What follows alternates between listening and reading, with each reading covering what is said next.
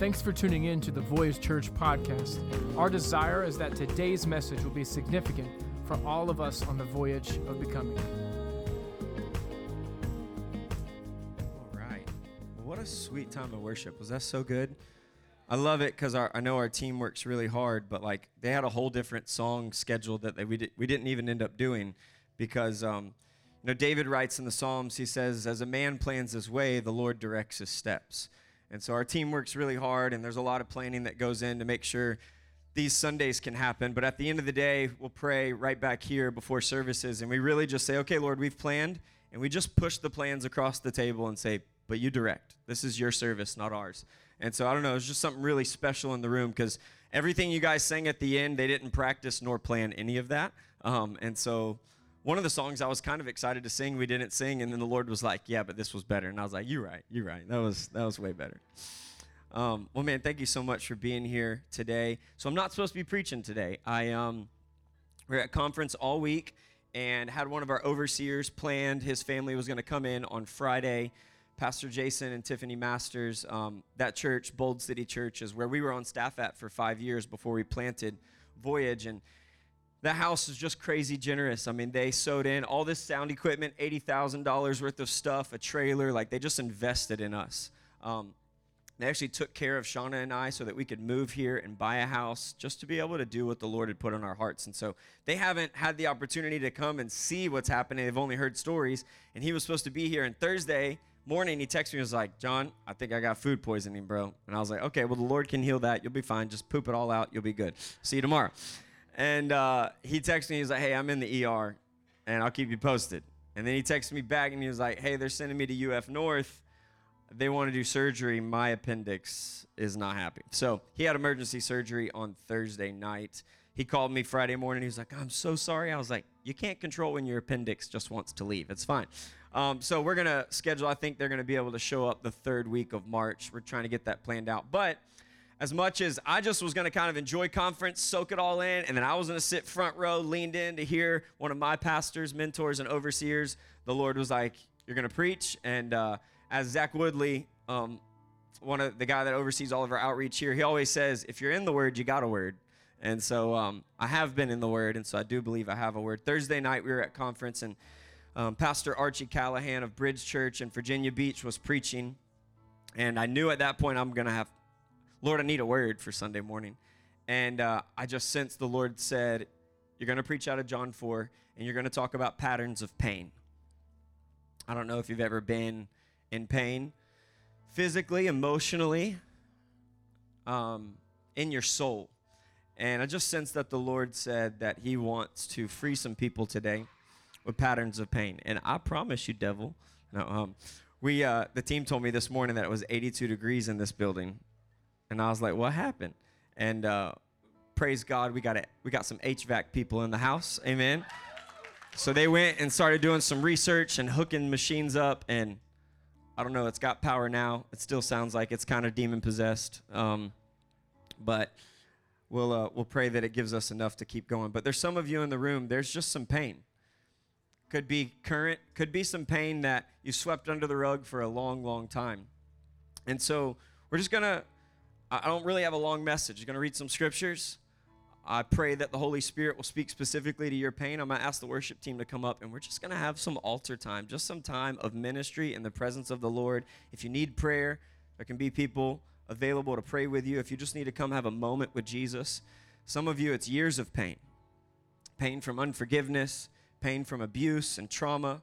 Um, real stuff. Jesus said in John 16 33, In this life you will have trouble but take heart, Jesus has overcome the world. And what a shame for people who follow the one true living God to live in years of pain and yet say they serve a healer. He's a healer.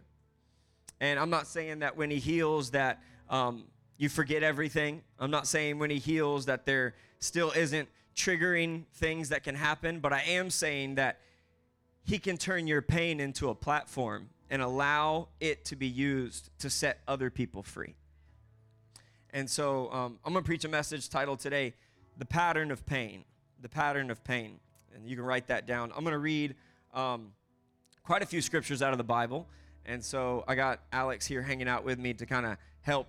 It's just a lot of scripture. If I just read it, just my voice, it might be easy for you to to um, to disengage. And if you look in the Old Testament, the prophets of God were always accompanied by an instrumentalist. And so uh, I'm just going to read the Word of God, and after that, we'll pray and we'll ask the Holy Spirit, who is the teacher.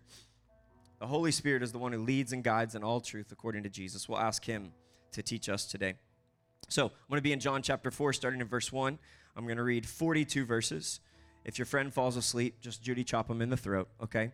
Um, keep people awake. We don't, we don't fall asleep while the word of God's being read, amen? You can fall asleep while I'm preaching if you'd like, but just don't do it when the word of God's being preached. Um, and so, John chapter 4, starting in verse 1. Here we go. Jesus knew the Pharisees had heard that he was baptizing and making more disciples than John, though Jesus himself wasn't actually baptizing, the disciples were. So he left Judea and returned to Galilee. He had to go through Samaria. Everybody say, had to go. What's interesting is if you look at a map, Jesus didn't have to go, and according to the fact that the the landscape didn't require him to go. He had to go because there was an appointment, and you'll see that in a few moments. He had to go through Samaria on the way. Eventually, he came to a Samaritan village of Sychar, near the field that Jacob gave to his son. Jacob's well was there, and Jesus, tired from a long walk, sat wearily beside the well about noontime. Everyone say noontime.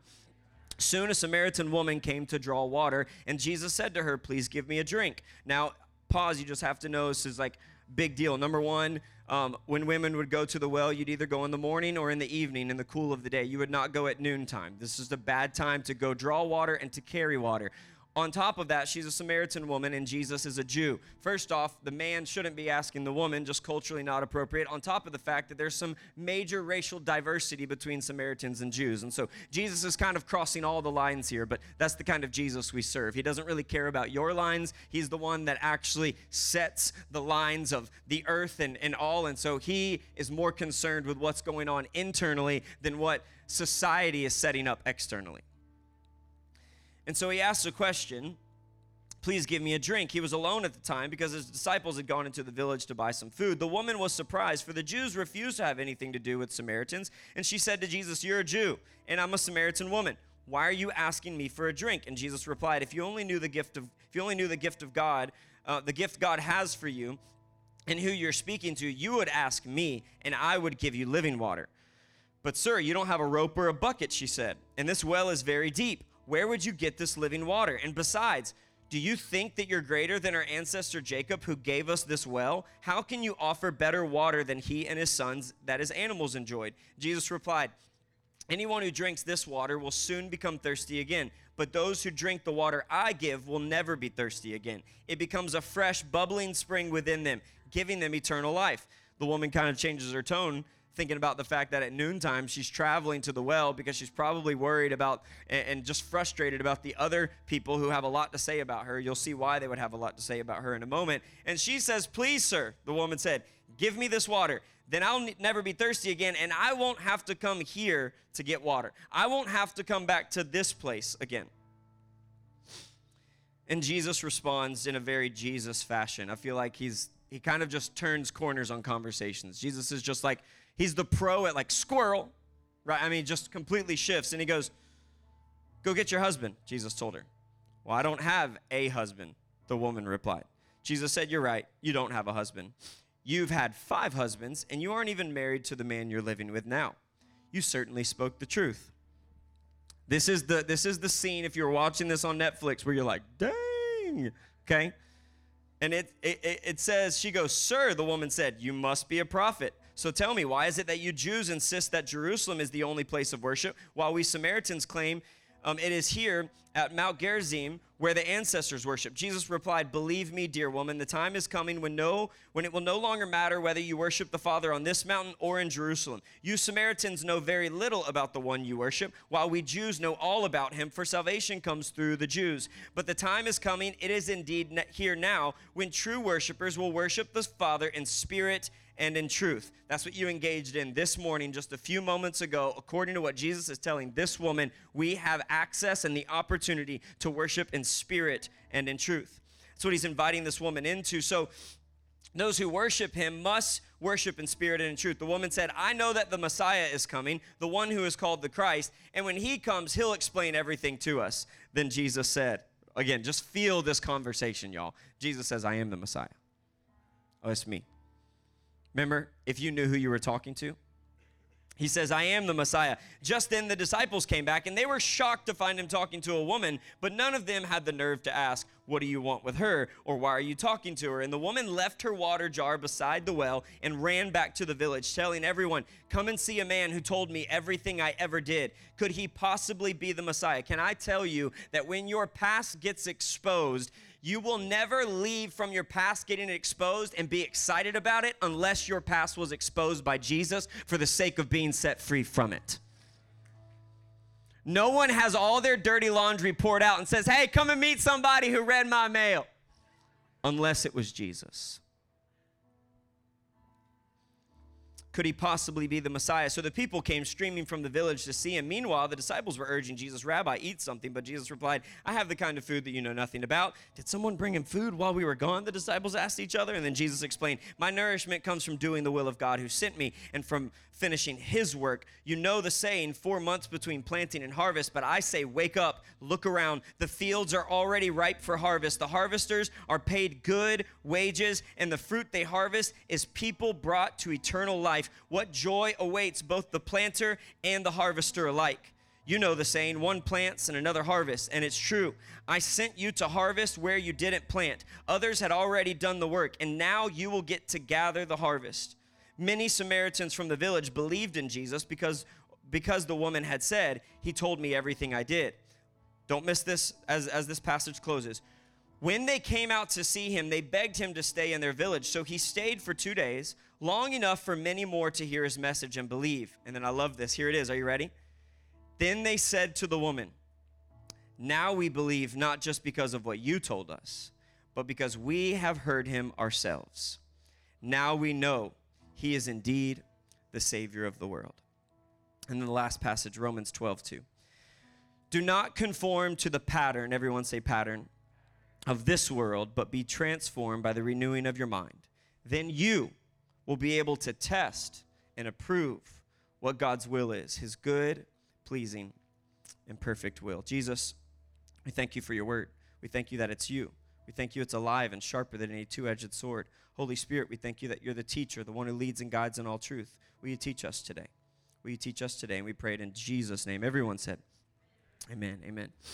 So, um, patterns. I uh, was thinking about um, this word, and and uh, my daughter, she's she's uh, seven years old, and in school she's learning patterns. So she'll show me like pieces of paper and be like, "Daddy, can you pick the pattern?" And it might be like you know two red triangles and then an orange square and then a blue circle and then it repeats back, right? Then the next, the, the triangles are there again and it's trying to pick the pattern. And she'll do this often and then sometimes she'll just see stuff like out on the road and she'll be like, oh, daddy, I saw a pattern. Daddy, I saw a pattern. And it's interesting that one of the ways we teach children to recognize things and that patterns are important to be able to recognize because they, they, they speak something. And obviously, as kids grow up, there's certain kind of patterns that would be important for them to understand, even as we move them into math and all those different kinds of things. And I just had the thought how interesting it is that we will teach young children the importance of patterns, but when it comes to many of us in our lives and the things we're walking through and the things we're struggling, there are some patterns of pain and sin and struggle. But because we don't want to mature in Christ, we will overlook the patterns and we'll just stay in pain. We were taught how to see patterns elementary, but some of us, our proclivity, um, meaning your liking to the pattern, is more comforting than f- for the pain to really be dealt with. It's almost as if the pattern is a comfort. I don't know if you've ever had something in your life that you're like, this is not good, it should not stay. God, I'm sorry, or I'm going to work really hard to stop it, only to find yourself stressed out, overwhelmed, and right back to that thing.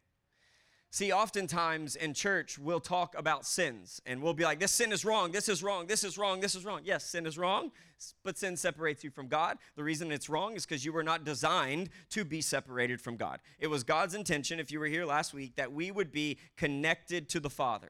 right? In the garden, walking with God. And so sin is the separation. But oftentimes we will talk about certain sins and we will be like, this is just so terrible, and you've got to get rid of it, and you've got to stop this. When the reality is, some of our sin that we're struggling with is actually a pattern of comfort for our lives. Some of us, it's not that it's uh, we like in society we'll say like oh this man is so disgusting when it comes to lust and xyz and men for some of you the battle and the struggle with lust and the reality of it is you love your spouse and you truly desire them you truly do but there's this pattern that really oftentimes is just exposing a pain that hasn't been dealt with and that thing actually becomes a comfort much more than it is about you being some just sick individual. But because we're not willing to deal with patterns of pain and struggle and sin and shame, we end up living in these things. And we turn a blind eye to the patterns and we uh, will do whatever it takes for them to not be exposed and to not have to deal with them. The woman at the well was very similar to this. Similar to this, as I said, it, you would have normally gone in the morning or in the evening in the cool of the day to draw water and have to carry that back to, to town. So the fact that the scripture tells us she went at noontime is kind of like, whoa, why the heck is she going there at noontime? Well, once Jesus addresses and deals with the fact, hey, why don't you go get, uh, go get your husband? She's like, I don't have one.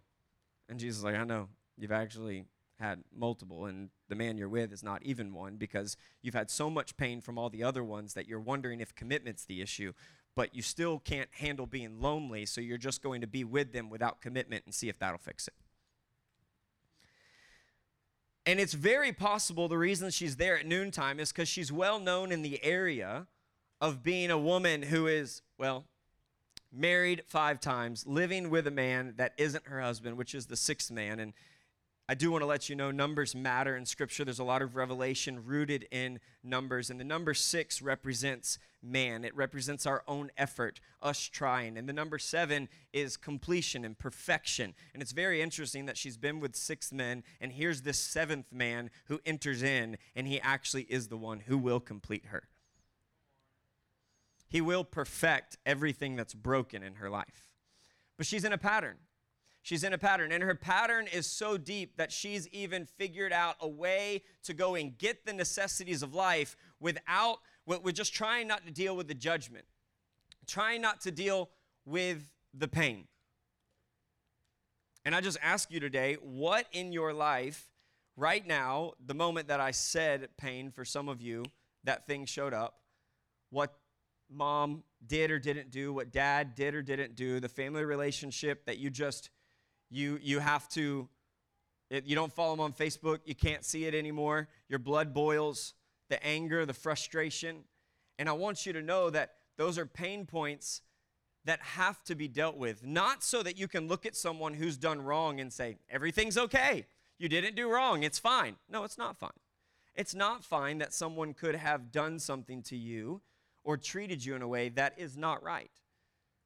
It's not saying it's okay breaking the pattern of our pain is not telling the place where pain f- came from that it's okay, but it's telling pain that you won't keep me in my past any longer. That there is a God who has a plan and a purpose for my life, and I will allow my pain to be dealt with so that my purpose can be revealed. This woman didn't want the pain to be dealt with. Our son Canyon, he's two years old. We have a dining room table that my dad built, and I'm just gonna be honest, he has been the height of just the perfect place for pain. Some of you know if you have little ones. The corner of that table has destroyed this kid's forehead. I mean, there's probably people who are like, man, what do, what do these pastors do to their kid? No, literally, it's the dining room table. Blame, blame his grandfather, okay? But he just, he'd been the perfect height and literally headed to the refrigerator or the pantry, two of his favorite places in the house, and just, he's just getting to the point now where the pattern's being broken, not because he's not the height. Dude, he's still the height. If he go, I'm talking the corner of that table, it's almost like it's just tall enough to be out of sight, but just low enough to wreck shop. You know what I mean? Just gunk, and then you hear it. It's one of those cries, you know, when a kid really gets hurt, and it's like, ah! and it gets quiet for a while, and you're like, oh my. Spirit of God, breathe, breathe. You know what I mean? Like you're freaking out because the child's not breathing. And what I've I've watched him lately when he when he rounds the corner headed to the pantry wanting some mummies, which is gummies, okay? Rounding the corner, the pattern is starting to be broken because of the pain he has experienced and willing to go, "Oh, hey, there's a pain point here. There's something that has happened." He has changed his trajectory a little bit. He, he's rounding the corner a little bit wider than he has before. And I just wonder if some of us have been in places of pain and we've begged God, God, take this away from me. God, please. God, I'm so sorry. And God's like, I am here and I'm a healer and I am present and I will work, but I'm going to need you to change your trajectory a little bit. There's some times that we're begging God to take pain when we're not willing to take a different route. Young girls in the room, listen to me. I don't care how cute he is. If he doesn't treat you the way you deserve to be treated, you can swipe delete that number and block Homeboy on every social media account that exists on the planet. Because you're just going to have to take a different trajectory for the sake of your worth and what Jesus says about you. Marriage relationships, married couples in the room, listen. There are situations and uh, uh, conversations where you find yourself constantly getting to the place of an argument or a fight. And oftentimes you'll just start avoiding things, right? But I, I, want, I want you to see the difference between changing trajectory and avoiding something. Changing trajectory is I don't want this pain to happen again. Avoidance is there was pain, I won't deal with it, and you'll end up avoiding so much that you'll avoid yourself into another place of pain. Sometimes that place of pain and avoidance is now more distance between you and your spouse, which is the greatest human relationship on the planet. It is a covenant, not a contract. Don't let the world tell you about marriage. God designed it. It is a covenant. It is the closest human relationship in terms of giving a picture of the gospel to the world. And I'm just telling you that marriage is work and it's not easy. But if there's a place that society should be able to look to for healthy marriages, not perfect marriages, we're not looking for perfect marriages. We're looking for healthy marriages that aren't scared of confrontation, that are willing to deal with stuff, that are willing to fight along with each other, not fighting against each other, but with and for one another. It should be the church. Amen? It should be the church. But oftentimes there's pain. There's pain for some of us. We stepped into a marriage relationship because we loved them and they were amazing, and they're going to fix all the problems that I've never dealt with. No, it's going to expose all the problems that have never been dealt with. And because we're so fearful of being exposed, what we'll end up doing is avoiding right into a different kind of pain, a different kind of addiction, a different kind of struggle. We're in this series called Closer to Jesus, and the Lord had me write this down. I want you to write this down. Closeness with Jesus will help you process your pain instead of staying stuck in the pattern of pain. I want you to know that Jesus' heart and desire is that you and I would learn how to process our pain. Where did this come from? Where did this start? Where's the root issue? I was talking with someone about azalea bushes the other day. Um, they can bloom and be pretty, they can be sometimes they can just get crazy out of control. But has anybody in here ever tried to cut one down and remove it? Anybody? Raise your hand if you have, okay? I just want to know where the group of people are that have literally had to get saved multiple times. It is so bad. The root system of these things is insane. I'll never forget, my dad's a big guy. My dad's, you know, 6'2, 6'3, 250 my dad's just a hard worker. He's built multiple houses we lived in. There's not really anything my dad can't build and or do. He's just one of those people. When building one of our houses i'll never forget him falling off a ladder grabbing the the part that kind of folds up as he was falling. It dislocated all three of these fingers but he was putting HardiePlank on the wall and i'll never forget watching my dad land on his butt get up all of these fingers are pointed the other direction and he just goes and snaps them all back in place and continues putting HardiePlank and i was like he's a beast I don't know what happened to me. I don't know. This is, this is crazy. Shauna's like, John, you should build us something. I was like, we're building the church, babe. That's all I could do, okay? That's all I could do. My dad give me a tape measure and be like, hey, measure this out to such and such. I'm like, this one, two, three. Dang it. I need a magnifying glass to count lines. It's just not my thing. But, um, sorry. Why did I even tell you that story? I haven't slept in days. No, seriously, someone help me. Huh? Azaleas, thank you so much. It's just needed a little bit of help. It's been a long week, okay? Take four kids to a conference, and services get over at 10 o'clock every night. And then just ask God, why? Anyways, I'll never forget ripping out the azaleas with my dad. And again, my dad's a strong guy, and like, it just got to a point where I was like, dude, if these things can put up against Robbie Teal, there's no hope. We're done. We're done. These are here forever there was a root system that was so dense and so deep. My dad had to call friends over. They had machines. It, there was so much work to take care of the root of this. Some of us, I, there is pain that has been undealt with. And as much as I'd love to tell you, like, hey, you just come down here today and have a moment with Jesus, and then everything's good, and you go on and live this rainbow butterfly salvation that Jesus gave you. It's just not going to be the reality when it comes to pain. There's going to be a process to this thing. Now, I said this last week Jesus, remember Galatians 5:1, it is for freedom that you've been set free. Jesus today, I believe for some of you are going to bring up pain to him for the first time in a long time and I believe there's a freedom that will happen. But it is for freedom that we've been set free. So in his presence we can be set free, but then there are spiritual disciplines that have to be set in place for us to be in freedom, to continue in it. That's where processing the pain comes from. That's where getting wise counsel and shepherds and mentors and accountability in your life is crucial to walking in freedom. But as I've thought about this idea of the pattern of pain, I just started, I was praying for you guys today, and I just sensed that the Lord was revealing to me that there are patterns of pain that are so frustrating that for some of us, it's like, I have tried everything. I've brought it to the Lord. Some of you in here, I have brought it to the Lord. I have said, I forgive them. But when I see them, I still want to slap them.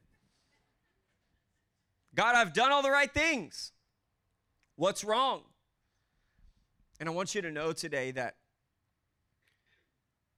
because faith is not feeling, sometimes the consistency of, I forgive, I release this, I am healed, God is taking this pain away, God is turning my pain into a platform over and over and over and over again is the pathway to your healing. Because just think about it. There's either living in the pain, and guess what you and I are really good at doing? Mulling over it, staying in it, right? Just being there, letting it just just light that fire within us, that that anger, that frustration, that rage, that hey, I just need to talk with somebody cuz uh, you know, I'm so ticked off and then you just gossip about it and share about it, and then you stir it all back up.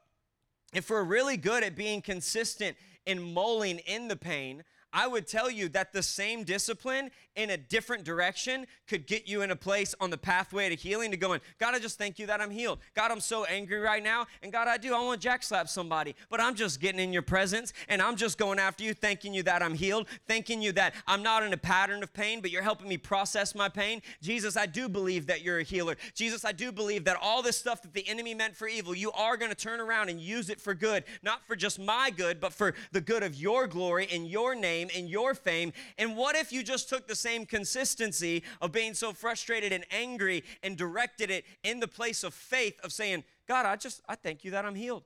God, I thank you that this doesn't hold me back any longer. And I'll tell you, He can do it. Romans 12, 2, as I read it to you a moment ago, says this Do not conform to the pattern of this world, but be transformed by the renewing of your mind. Then you will be able to test and approve God's will, His good, pleasing, and perfect will. Worship team, you guys can come up.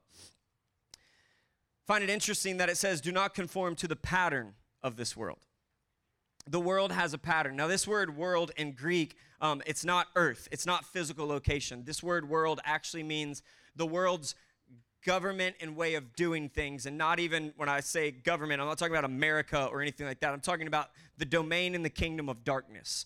Because Satan is the prince of this world at this time. Um, we know that Jesus is the King of Kings, but there is obviously evil in the world. We can all agree with that right now, correct? So, what this scripture is telling us is this world has a pattern that they're stuck in, but you can't get conformed to the pattern. And what happens often is, as if you follow Jesus in the room, we'll be like, I got to get out of the pattern of sin. Right? And some of you today, you love Jesus and you're in a pattern of sin. And I just want to let you know there is no condemnation for those that are in Christ Jesus. The gospel is not shame on you, it's shame off of you. And today is not, oh my gosh, I feel so bad for my sin. Today is if you are in Christ, according to the word of God, it says that you, disciples, Jesus is speaking to in this scripture specifically, he says, he will convince you of righteousness. The conviction of the Holy Spirit to a son or a daughter is he's convicting you that you're righteous. He convicts the world of sin, he convicts sons and daughters of righteousness, and he convicts the enemy of this world to his destruction, his demise. But if you're in here today in the pattern of pain or the pattern of sin, I want you to know that there is freedom in Christ and Christ alone. This is not let's make you feel really bad for what you do. Let's be honest, if you're stuck in sin, if you're struggling and you you don't want to live in it, we already know that it's bad. We already know that we're not satisfied. We already know, like the woman at the well, man, what would it be like to have living water? What would it be like to be satisfied? But there's others of us that have dealt with the pattern of sin, and we read this scripture and say, I'm not being conformed to the pattern of this world anymore. But the reality is, there's a pattern of pain that we're in because of unforgiveness, because of bitterness, because of abuse, because of rejection, because of negative words that have been spoken over us. For some of us in the room who desired to live a life of purity, but somehow, some way, because we liked them and they liked us, and we got ourselves in a situation we shouldn't have been in, that that purity that we wish we would have lived in is no longer, and now you just feel like you you you failed. It's all over. But we have such a redeemer, such a healer, such a restorer Literally, access to the kingdom is to be born again.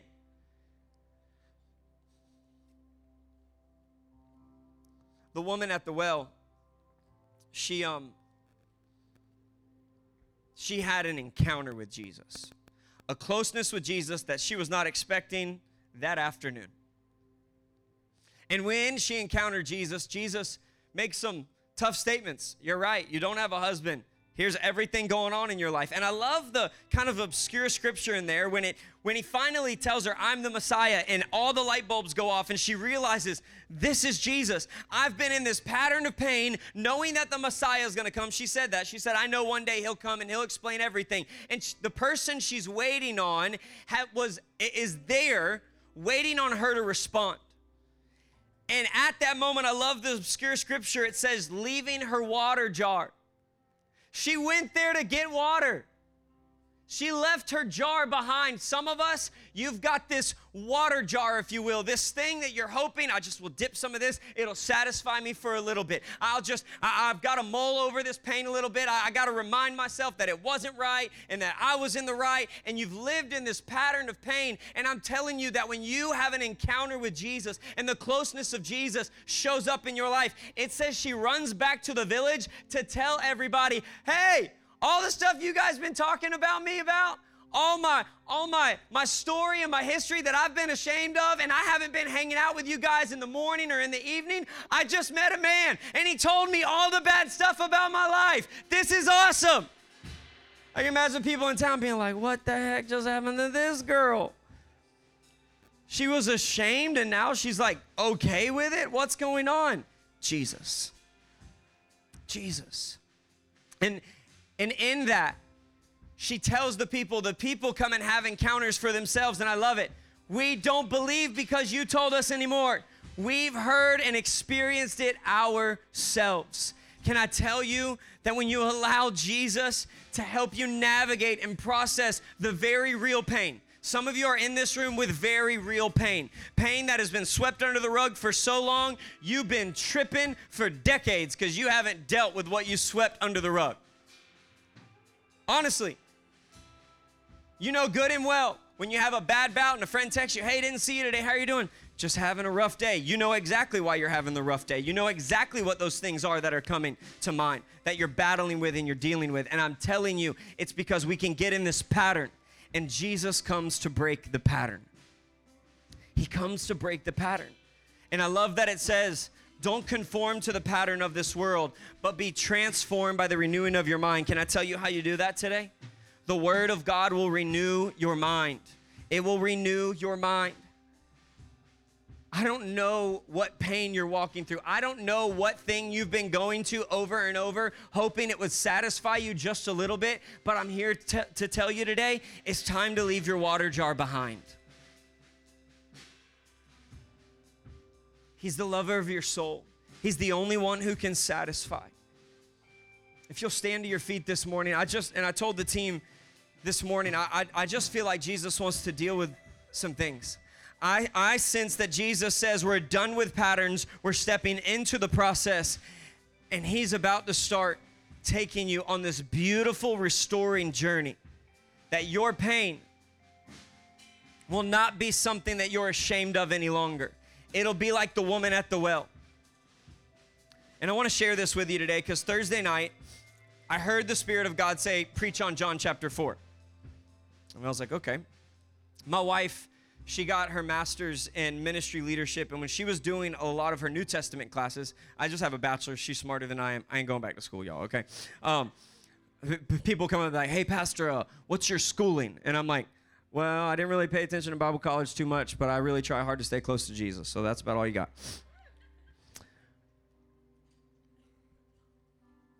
the woman at the well according to history saint photini was her name and this was crazy because I felt the Spirit of God say, You preach on John 4. And this morning I was up at 5 and I was praying and preparing, and I went back to some historical writings. And it says Saint Photini, the Samaritan woman, is commemorated on February 26th, known as the Sunday of the Samaritan woman. And I was like, What? Today's February 26th, by the way. Sunday, February 26th.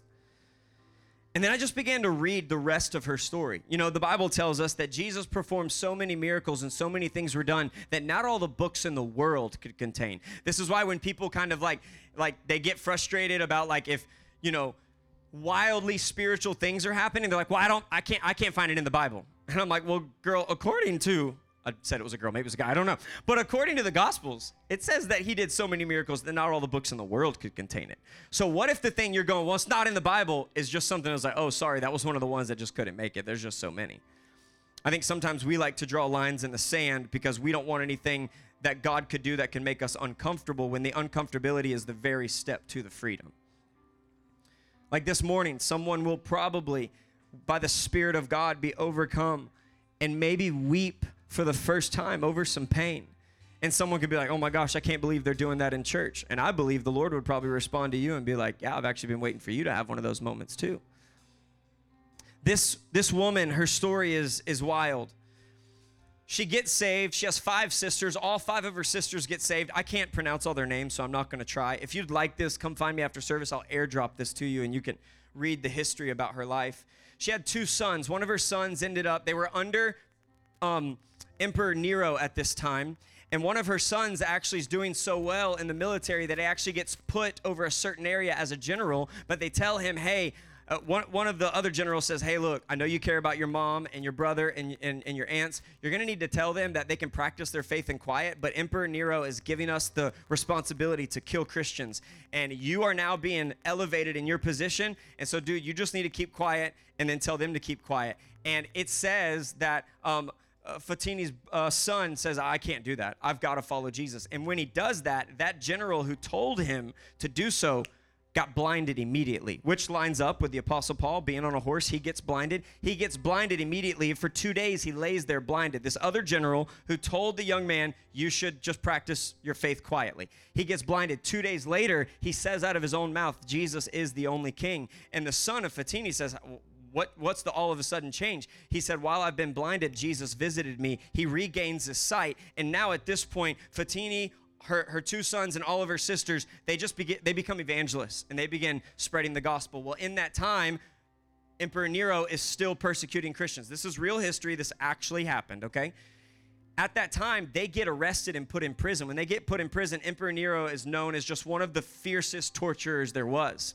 So he started doing crazy stuff. He would purposely blind the sisters in the, in the cell, basically just hoping that they would starve to death. And an angel of the Lord would come, and these women got healed multiple times of blindness in prison. We have historical document of this. It continued to happen where Nero got so frustrated, he actually at one point says, I want you to go fillet all of their skin and I want you to stretch them out like they're crucified. in the prison cell. They come to get checked on. As they're coming to get checked on, an angel of the Lord blinds the guards coming to check on them, gets the sisters off of the thing they're strapped down on. They pray for the guards that are blind to be healed. They get healed. And I know some people are like, dude, this ain't in the Bible. This is just historical writing that we have. This is why I love the Bible. It is historically accurate. And we can do the research to go find out what happened with many people. But what's so crazy about this whole thing, here's this woman in this pain, man after man after man after man. Nothing's working. She meets Jesus. Life is radically changed. Now there's this powerful man saying, You can't tell, talk about Jesus. You can't preach the gospel. She says, We're going to do it anyways. They continue to torture her and stop her, give her a whole different kind of pain. But isn't it interesting that when Jesus dealt with the internal pain, she was willing to face any kind of external pain because internal healing can take you far, farther than any kind of external healing can. Do I believe that Jesus can heal the sick, raise the dead? Absolutely, 100%. But can I tell you that if you have a broken heart and a broken leg and he heals a broken leg, now healed legs have to follow a broken heart. But if you've got broken legs and a broken heart and he heals the heart, now if he heals legs, those legs are following a healed heart. And that's the heart of the healer, Jesus. These people go through crazy stuff. It gets to the point where they take one of her sons, cut his legs off, and feed him to the dogs. He's now dead. He does not get brought back to life.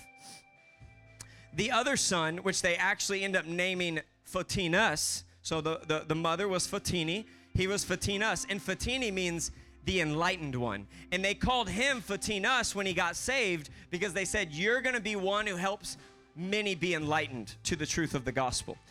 They take him, they bend two trees down, tie ropes to them, tie him in the middle, and they end up allowing it to tear him apart. That's what they did to one of the sons. And then Photini, the woman at the well, and we have this historical documentation, it's just incredible. Emperor Nero tried to blind her multiple times, fillet her skin, and she just continued to live. It says in 66 AD, she was thrown in the bottom of a well, an empty well. And history says this where she gave up her life in 66 AD. Find it interesting that what an example of even Christ, that they didn't take Christ's life, he gave up his life. She was a messenger of the gospel of the kingdom and they didn't take her life. They tried multiple times. She gave it up. She finished her assignment because there was a day, one afternoon, when she met the healer and he helped her deal with her pain and not be ashamed of her past. And no matter all the outward pain she faced from that point, how could she keep going? Because she got out of the pattern of pain and went through the process, and Jesus, the healer, did a miracle in her life. And I wonder, I just had this picture her at the bottom of a well looking up, seeing this, this circle of light. And I just wondered if she just began to think about the day when he met her right around the rim of a well just like that. If he wouldn't have met me in the middle of my pain, where would I be? Can I tell you something today? He's here to meet you in the middle of your pain. Whatever that is. Some of you are like, dude, I really don't want to dig that far up. You've got to. You've got to. Jesus did not die to set people free for you to live locked up by pain. The greatest way you could honor him this morning is in these next few moments. Could you just bring that to Jesus? Could you bring it to Jesus? We bow your heads and close your eyes if you're in this room today. If you're in this room today and you have never had an encounter with Jesus, maybe you've truly just like, man, I, I hear what you're saying about letting Jesus help me process my pain, but I don't even know him. If that's you today, I'm letting you know right now. Today is the day of salvation. Today is the day where Jesus is at your well. And if that's you, if you've just never come to a place of surrendering your life to Christ and the lordship of Jesus, Romans 10 9 and 10, you confess with your mouth and believe in your heart that Jesus Christ is Lord. If you have never done that, today's your day. And if you're in here today and you would say, No, no, I, I want that. I want that relationship with Jesus. Will you just lift your hand in the room? If you're in here and you're like, I want that relationship, I want to know him like that. Yeah. Come on, I see you. I see you. So if that's you, here's all I'm going to ask you to do. I'm not we're not in here trying to like count numbers and be like, "Oh, look how many." I want you to have a moment with Jesus. So if that's you, if you just said, "I, w- I want to know him, right now I want you to say a prayer, something like this. You don't have to use my words because you're not talking to me, you're talking to Jesus. But will you just say, Jesus, I surrender my life. I confess my sins. God, I've messed up. I don't want to be separated any longer. Tell him, say, Jesus, I want to live for you all the days of my life. Save my soul. Help me process my pain. And if you just in your own words went to Jesus with that, I want you to know that's the simplicity of the gospel. You confess with your mouth and believe in your heart. That's the beginning. That's the beginning of the voyage. But for the rest of us in the room, I want you to know that the altars are going to be open. If I have any of my um, any of our core team in the room that can just be ready to pray with people, to walk around and pray over people, but if that's you, if there's some pain you haven't dug up in a while, someone took advantage of you, something that you never told anybody, I want you to know that Jesus the healer today is at your well. And he wants to break the pattern. Because there's so much he wants to do through your life. The pain did, is not going to stop you. It will be your platform of the greatest things God will do for the rest of your life. So, Jesus, in these next moments, we give them to you. Jesus, will you help us process pain? Jesus, will you heal in this moment right now? Jesus, will you heal trauma? Jesus, will you heal the scars in our souls and in our minds right now, Lord? However, you need to respond. If you just need to sit, if you need to come to the altar, can you just bring it to Him right now? Thanks for tuning in. Make sure to check us out on thevoyage.church to stay updated on everything God is doing in our city.